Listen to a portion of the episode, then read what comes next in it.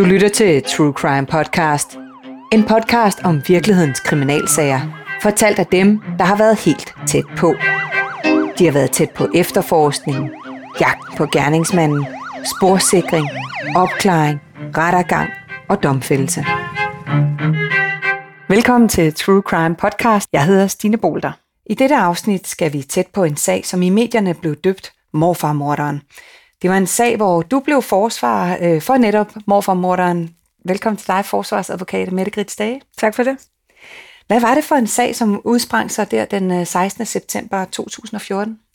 Jamen altså, det var jo på alle måder en, øh, en tragisk sag. Det var således, at øh, min klient, øh, eller ham der senere blev min klient, morfaren, han var dybt fortvivlet over, at øh, en samværssag mellem hans datter og tidligere svigersøn omkring øh, et 4-5-årigt barn, barn var gået fuldstændig i hårdknude.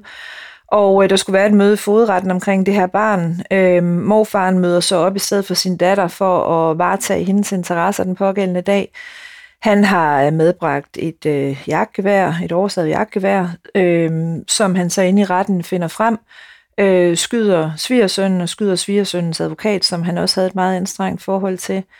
Øh, det lykkedes svigersønnen at flygte, så hårdt såret skal siges, øh, og øh, beklageligvis så døde advokaten af sine kvæstelser inde i retten, og morfaren blev anholdt kort efter op på Hus Andersens Boulevard. Mm, ja, og med i lommen havde han en diktafon, så det var faktisk øh, meget dokumenteret bagefter. Det var øh, vældig meget dokumenteret, fordi han havde en uh, diktafon, så man kunne også høre, hvad han sådan sagde til sig selv på det tidspunkt, da han forlod gerningsstedet.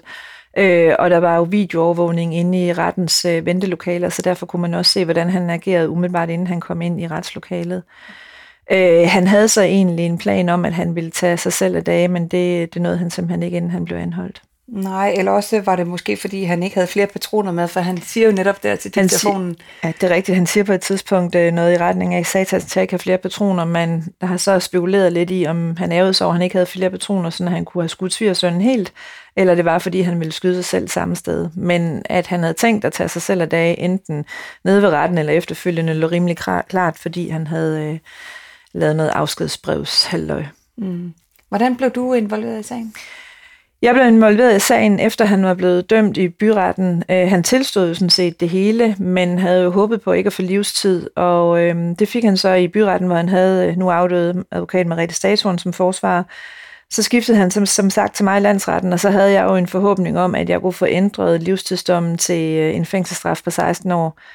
Og øh, jeg greb det så lidt anderledes an, end, end man havde gjort i byretten. Jeg indkaldte øh, blandt andet hans datter som vidne i landsretten, for at hun skulle forklare om familien omstændigheder, altså hele baggrunden for, hvorfor hendes far, morfaren, havde reageret, som han gjorde. Øh, hun skulle forklare om, hvor frustreret og ulykkelig han også havde været på grund af den her samværssag. Men øh, den faldt landsretten ikke for, om jeg så må sige. Øh, og så fulgte jeg jo sagen helt til dørs. Det var faktisk min første sag i højesteret, hvor øh, resultatet så igen blev det samme. Hvorfor skulle det tages øh, helt til højesteret også, synes du? Jamen, øh, jeg søgte om øh, tredjeinstansbevilling til at komme i højesteret, fordi jeg mente egentlig, at det her var en principiel sag. Øh, dels så var det lidt usædvanligt, at man får en livstidsdom for i godsøjen kun et drab. Øh, og dels så spiller alderen jo også en rolle i forhold til, hvilken dom man skal idømmes. Så procesbevillingsnævnet mente også, at den var principiel, og vi fik så lov at få den prøvet i højesteret. Men højesterets vurdering var, at det her, at øh, når man øh, laver sådan noget her i rettens bygninger, hvor man jo som borger og bruger skal kunne føle sig tryg, og ikke forvente, at der er nogle tosser, der render rundt med et gevær øh, og skyder omkring sig. Og når man som advokat passer sit arbejde, så er det simpelthen så alvorligt og så skærpende, hvis nogen ligesom øh, ikke respekterer det at øh, så skal straffen altså virkelig være høj, og i det her tilfælde lovens allerstrengeste straf. Ja, altså han, han, er, han var 67 år, øh, da gerningen ligesom skete, så øh, det er jo en mand op i årene, som du selv siger, burde det måske være en familiende omstændighed, eller hvad?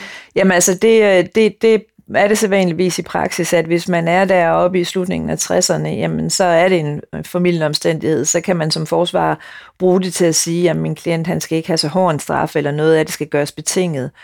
Øh, her var mit argument jo, at øh, den her mand, han kommer formentlig til at sidde øh, i fængsel til, til han dør, fordi han er så gammel, som han er. Og det er jo ikke sådan, som mange tror, at livstid det er i virkeligheden bare 16 år. I princippet så er livstid livstid. Det kan godt være, at man bliver prøveløsladt på et tidspunkt, men der er ikke nogen garanti for det.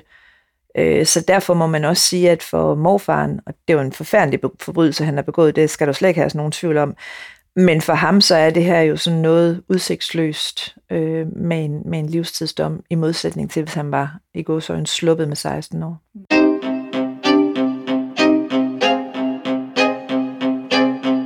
Det her med, at han rent faktisk har, har skudt en i godserne af dine egne, altså en, en advokat, betød det noget for dig, da du fik sagen? Altså, jeg tænkte selvfølgelig lige, øh, holdt op, hvor det frygteligt, at øh, her er det en kollega, der er død, og det kunne jo i princippet være en selv, der førte sådan en sag. Men, men derudover, så var det ikke noget, øh, der betød noget for mig, udover lige den første tanke. Øh, det var ikke en øh, kollega, jeg kendte, øh, og øh, jeg kæmpede selvfølgelig fuldstændig lige så meget for min klient, som hvis det var en hvilken som helst anden person, der var blevet skudt ned i retten, end lige en advokat. Mm, okay, så det, det betød ikke noget. Så jeg kunne godt tænke mig at høre sådan helt generelt det her med, øh, med straf i Danmark og, og sanktioner. Har vi, har vi de rette sanktioner i Danmark, synes du?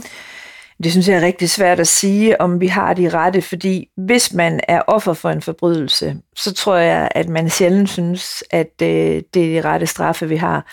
Øh, jeg kan jo godt sidde her og sige nu, at jeg synes, at det er, det er en hård straf, at morfaren han har fået livstid, men det er klart, at hvis det var mine familiemedlemmer, der var gået, det var gået ud over, så havde jeg selvfølgelig synes, at det var den eneste rigtige straf, at han fik livstid. Så når man skal tale om det her med, med rimeligheden i straffene, så er man nødt til ligesom at ligesom bevæge sig op i et helikopterperspektiv, og ikke på nogen måde have nogen personlige aktier i det. Øhm, jeg synes egentlig overordnet set, at det er sådan rimelig fornuftigt her i, i landet, og der er sådan et, øh, et rimeligt forhold mellem, øh, mellem straf og forbrydelse, øh, og også straffene inden, de, inden for de forskellige øh, forbrydelseskategorier. Øh, jeg er også tilhænger af et system, hvor det er domstolene, der vurderer, hvad straffen skal være, ud fra nogle retningslinjer, som lovgiver har fastsat. Jeg synes, det er meget uhensigtsmæssigt, når man fra lovgivers side går ind og fastsætter en minimumstraf, siger altså, det her det skal mindst i to år. Fordi der er, vil altid være tilfælde, hvor der er nogle helt særlige konkrete omstændigheder.